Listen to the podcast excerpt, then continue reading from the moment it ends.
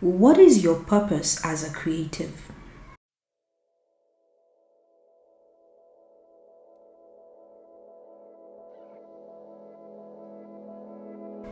Hi, my name is Mary. Welcome to Creative Eden, where we have candid conversations about what it means to create for God's glory. Have you ever wondered what is your purpose as a creative? Why do you have the creative gift or gifts that you do? Why do you have a particular set of talents that perhaps no one else in your life or within your circles has? Why is it expressed the way it is in your particular setting? Perhaps it's a unique expression that you have in your creative gift that you haven't quite seen with anyone else in your circles of influence. Why is that so? The existential question of purpose and why we are on the face of the earth is one that pretty much every human being goes through at some point. Not just creatives, but for us as creatives, it hits us especially hard because many times we tie our creativity very intricately to our identity. And so, in our attempt to be creative and to find expression through our creativity, we're also trying to figure out who we are so that we know how to express ourselves. And as always, my default answer, because it works, it is tried, tested, and true, is to ask the one who created you, and that is God. He did not just wake up one day and decide you need to be walking around on the face of the earth. There was thought behind it, there was intent behind it. When He thought of you, there is what He had in mind, there is who He had in mind. When He put certain gifts and talents in you, there is the picture and the blueprint that He had for how those things ought to roll out and find expression throughout different seasons of your life. It's not just by chance that you're